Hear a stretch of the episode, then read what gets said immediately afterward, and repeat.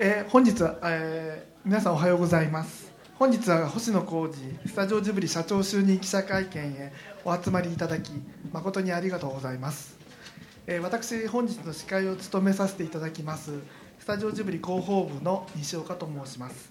どうぞよろしくお願いいたします。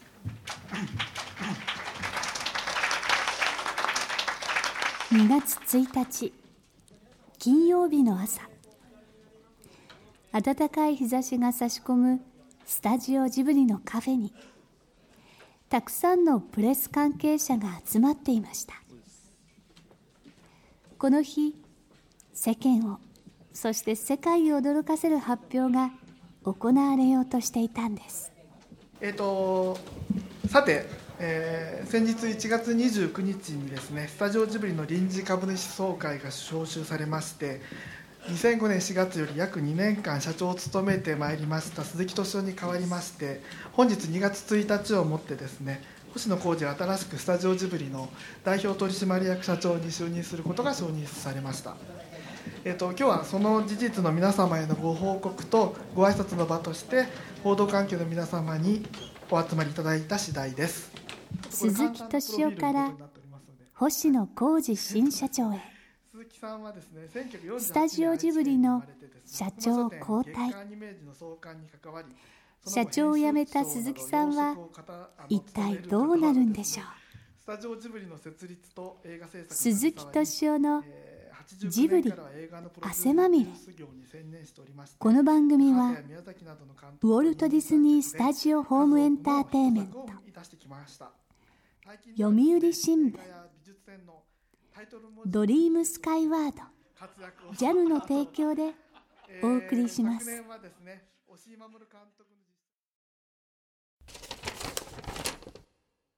会見前集まった報道陣に一枚のプリントが配られました。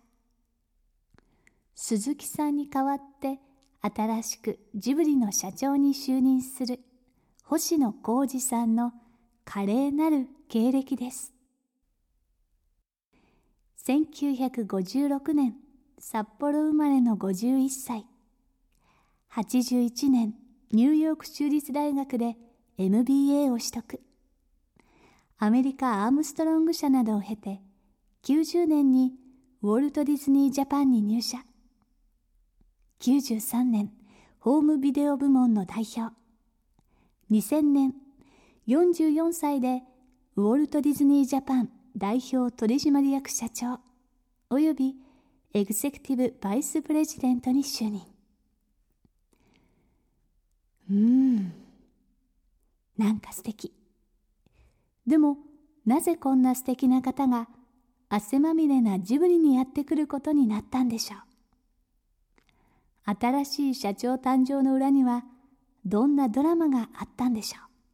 えーこの後すぐにですね鈴木星野のご挨拶を行いましてその後質疑応答の時間それからフォトセッションを設けておりますので皆様には何卒ご取材よろしくお願いいたします、えー、とそれでは準備ができるまでしばらくお待ちください。会見の直前鈴木さんと星野さんは二人の長い物語を振り返ってくれました。ていうんですかね星野社長っていうんですかねこれからね。なんか今日言われました？いやいや特特別には何も。やっぱ星野さんなんですか？星野さんなんでしょうね。みんな最初は様子見ですよ多分。ね様子見ですよね。あそうなんだ。って顔見たらちょっとねミッキーマウスに似てるでしょ？あまだね。これからだんだんトトロに行ってくるんですよね。ずっとだって。僕はね、うん。声かけて、ね俺でジュエルとねすぐ食事しようと、これなんだかって言ったらね、星野さんどうもねディズニーを辞めるらしいと、5月に遡るんですけど昨年の。でそのでお一応公になってディズニーを、まあ、社長を退任して会長になる、まあ、イコール、まあ、じ時間限定で要するに辞めていくっていうのは自分の中ではもうはっきり決まってたことアメリカのなんですね方針の中でもうアメリカ人でやっていこうってのは決まったんですね。ですからトップが変わる、まあ、これ私も賛成したシナリオだったんでってことはまあ18年勤めて一旦これで星野は卒業なんだっていうのは自分の中でもすっきりしたことだったんですよね。でそれを聞きつけたんでね僕としてはチャンスだと思ってね、まあ、僕はとにかくずっと社長を探してましたんで星野さんいいなと思ったんですよ。で僕その前からねそんなことが起こらん起こる前からね「星野さんいつかジブリ来るよね」って言ってよく話してたんですよ、僕ねほんでその時はいろいろやってよって、そしたら「めて」とかなんってね。よくやってたんですよそれ。そうですね。本当に。でも僕冗談だと思ってたし。僕あんまり冗談で物言わないですよ。これで星野さんね。もう聞いたと、だからあんまり考え深く考えないでね。ジブリ来てほしいと、そしたらニコニコ笑ってばっかなんですよ。ただね笑ってるだけなんですよ。でふ不真面目？まあでもとにかくね、あのー最後にはね、まあ、とにかくこうやって最初に声をかけていただいたのはありがたい。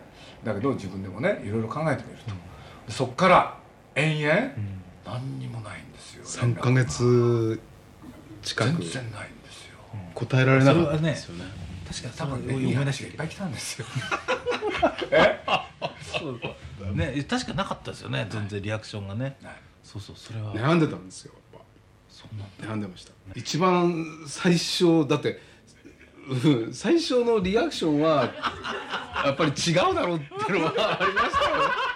僕じゃないんじゃないかなっていう、ね、ええ。顔に書いてあったんですよもう講師の時から。そうするとそれを見ちゃってたわけでしょ、それがなんかひっくり返るというのをね画策するのはね僕にとってはねエンターテインメントなんですよ、要するに要するに自分が一番楽しみたいですいやいやいや。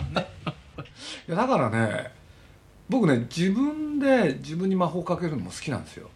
自分で自分に魔法をかけるってどういうことかっつったらね自分にいろんなことを言い聞かせてるとそれ本当に実現しちゃうって、でどういうことかっつったら星野さんはジブリへ来るんだ、ね？何遍も言うわけですよ。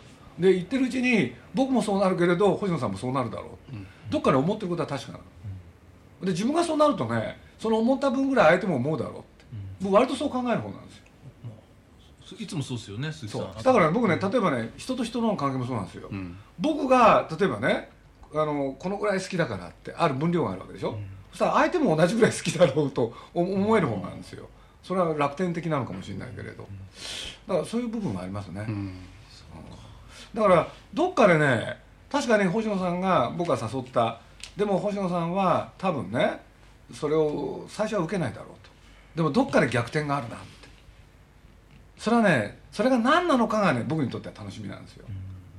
例えばね まあ僕のことも星野さんのこともよく知ってるある外人がねこういうこと言ったわけですよ。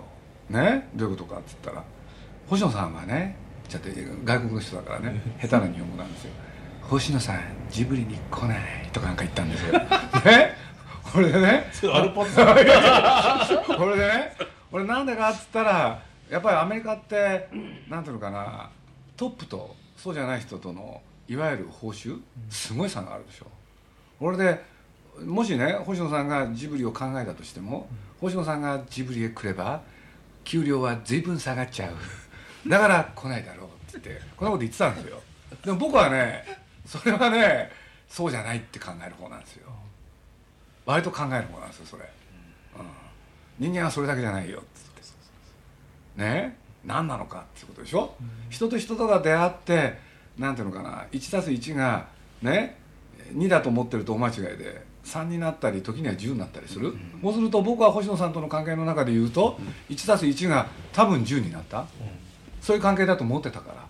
どっちかっていうとそっちを信じるんですよ、僕だってね、まあ、僕は長いある時期なんていうのかなジブリが始まってからねもともと出版社にいたでしょ？そうすると昼間ジブリにいて夜ね徳間書店戻って雑誌の編集、その二重生活をずっと送っててこれでまあ要するに皆さんがねもし続けジブリを続けるなら鈴木さんジブリの先住になってくれと、こうやって言われるわけでしょ？これで何しろね社長に電話までしちゃうわけでしょ？でもそれと本当に時を同じくして実は徳間書店のね販売部っていうところからねみんなの総意だって何かなと思ったら要するに徳間書店で新雑誌をやると。その編集長やってくれなんですよ。そうすると目の前にねやっぱり選択肢2つ来たんですよ、要するにまあ皆さんのもとでねジブリをやっていくのか。それとも徳間書店が実は社運をかけてこの大人雑誌をやりたい。それの編集長をやってくれって。そうどっちをやるかしかも時間がないわけでしょ？でその中で自分が選択しなきゃいけない？これはやっぱり一瞬ね僕だってその時やっぱり悩んだですもん。やっぱりその新雑誌もねまあ、僕自分が編集者になって記者にもなって編集者にもなってやっぱりその大人雑誌で総合誌ってことだったからそれをやるってことに関してはやっぱりねある種のなんていうのかな希望っていうのか野望っていうのかそれは生まれたですよね野心が。だけど一方でね皆さんのこともあるでしょ？でもどっちか選ばなきゃいけない？両方2つはできないわけですからね今度は。で悩んだ結果宮さんの方行くんですけどね。それは何だったんですか？何だったんでしょうね。いやもうかあのいろいろ2つぐらい理由は簡単。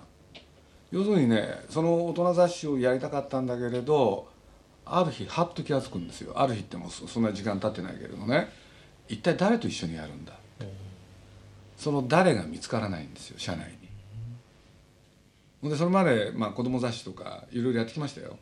だけどそういう雑誌をやるにはそのなんていうのかなスタッフが一緒にやれる仲間がいない、ところがね宮さんの方はね自分がいないと皆さんやっていけないんだっていう。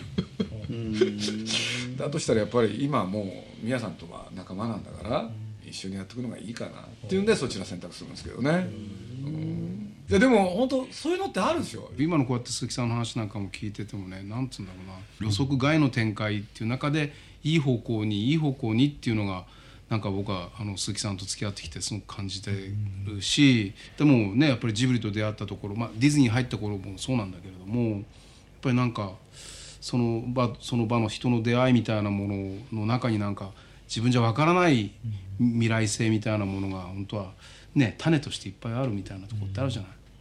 まあ、そういう面だと特にね 僕はやっぱり鈴木さんと出会ってジブリと出会って。そういうのってあるでしょ人と人って。だから多分ね僕はね来てくれるんじゃないかなっていう気がしてたんですよ。どっかで楽観論があるのね。でも人間の世界っていうのはね面白いもんで必ずドラマがあるんですよ、ね、要するに僕らが作ってる映画以上に本物のドラマがある。でどういうことかって言ったらね要するに今の話でもよく分かるように僕が話したのは随分前でしょ？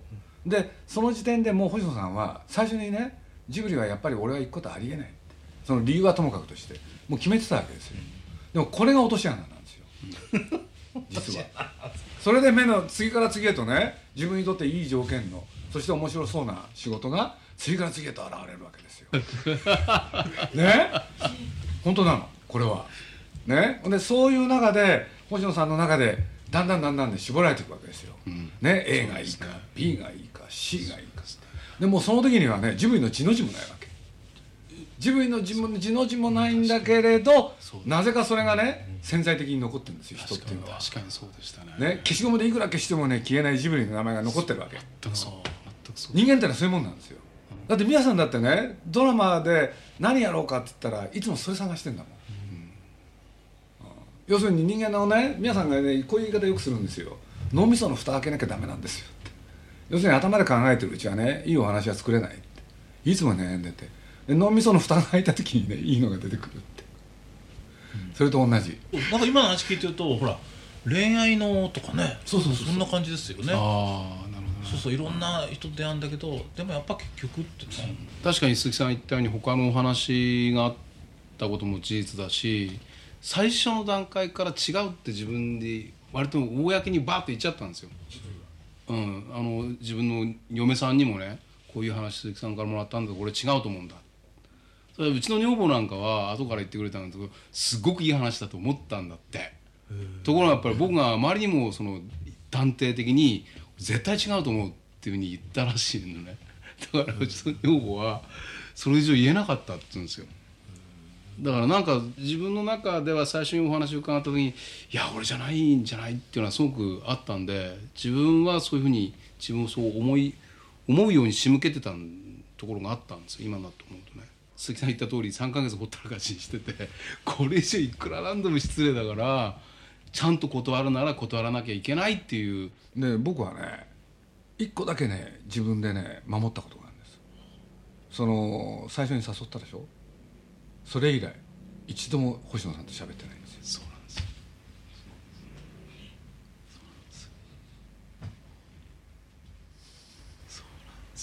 途中で「どう?」って聞いちゃいけないと思った「どう?」って聞いたらね星野さん逃げてくと思った。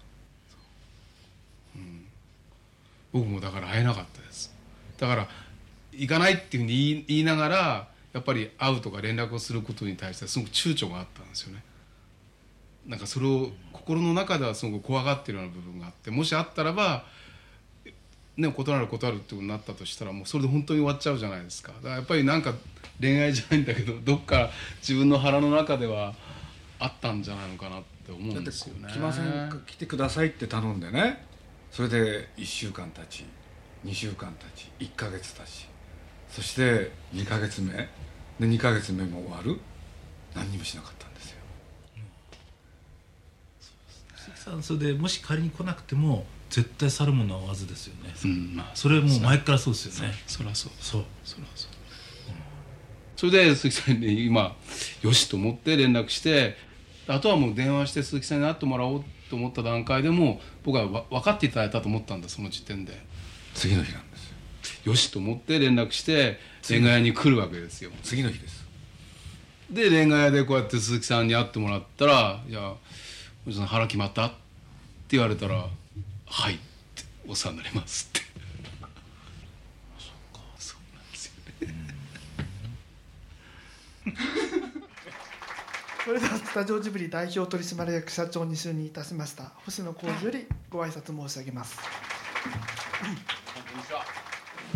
えっと、何よりも自分の中であったのはやっぱり、えー決定的な違いっていうことで考えたのは、えーディズニーはもうウォルト・ディズニーっていう人物は1967年に亡くなってしまって、えーその亡くなった後の DNA の中で、まあ、これだけのあの大企業グローバルカンパニーになってなってきてるんだと思うんですけどもジブリはそうではなくてですね現実に、えー宮崎さんそれから高畑さんそして隣に鈴木さんもあのまだ生きてるんですね。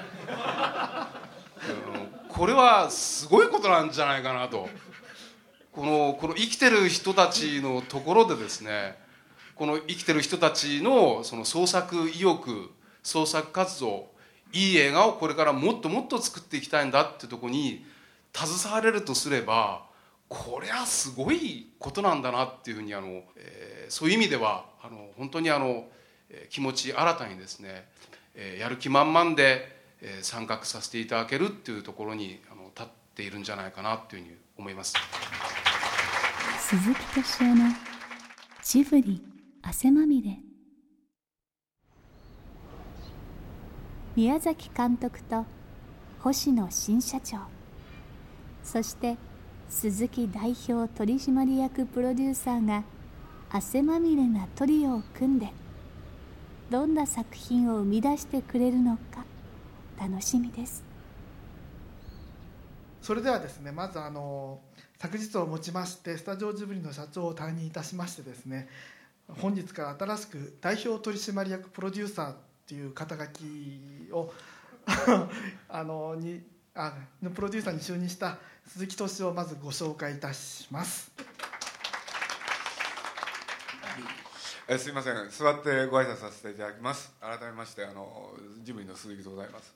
その今、えー西岡の方から、えーご紹介ございました。代表取締役プロデューサーなるね、えー肩書きを作ったんですけれど、まあ、普通ですとね、まあ、僕の役割としてはまあ社長をやってたわけですからその後、えー普通だとその普通の会社だとその会長とかですねえーいろんな言い方あるわけですね。そのどっかの会社だと議長っていう言い方もありますけれどね、まあ、あの僕としてはねまあそのなんていうんですかね、えー現場にこだわりたいっていうんですかね。ここが一つ大きいんですね。でどういうことかっつったら、まあ、映画を作っていくその責任者として、えーその立場を維持したい。どこまで行ってもジブリっていうのは第一に大事なことは、えー新しい映画をどんどん生み出すっていうこと。これが一番大事なことだと思ってます、まあ、ある時宮崎駿に言われましてね、えー俺が現役やってんだから鈴木さんも現役やれと。ね、えー俺がやってるうちは、ね、鈴木さんもやるべきで鈴木さんが辞めるんだったら俺も辞めるって言って脅されたことがありましてね。でそういうことで言えば、まあ、宮さんがやる限り、まあ、僕もやっていくんだろうなと。そんなことを思ってる次第でございます。鈴木敏夫のジブリ汗まみれ。今夜の出演はスタジオジブリ鈴木敏夫。星野浩二日本テレビ奥田誠二でした。この番組はウォルト・ディズニー・スタジオ・ホーム・エンターテイメント。読売新聞。ドリームスカイワード。JAL の提供でお送りしました。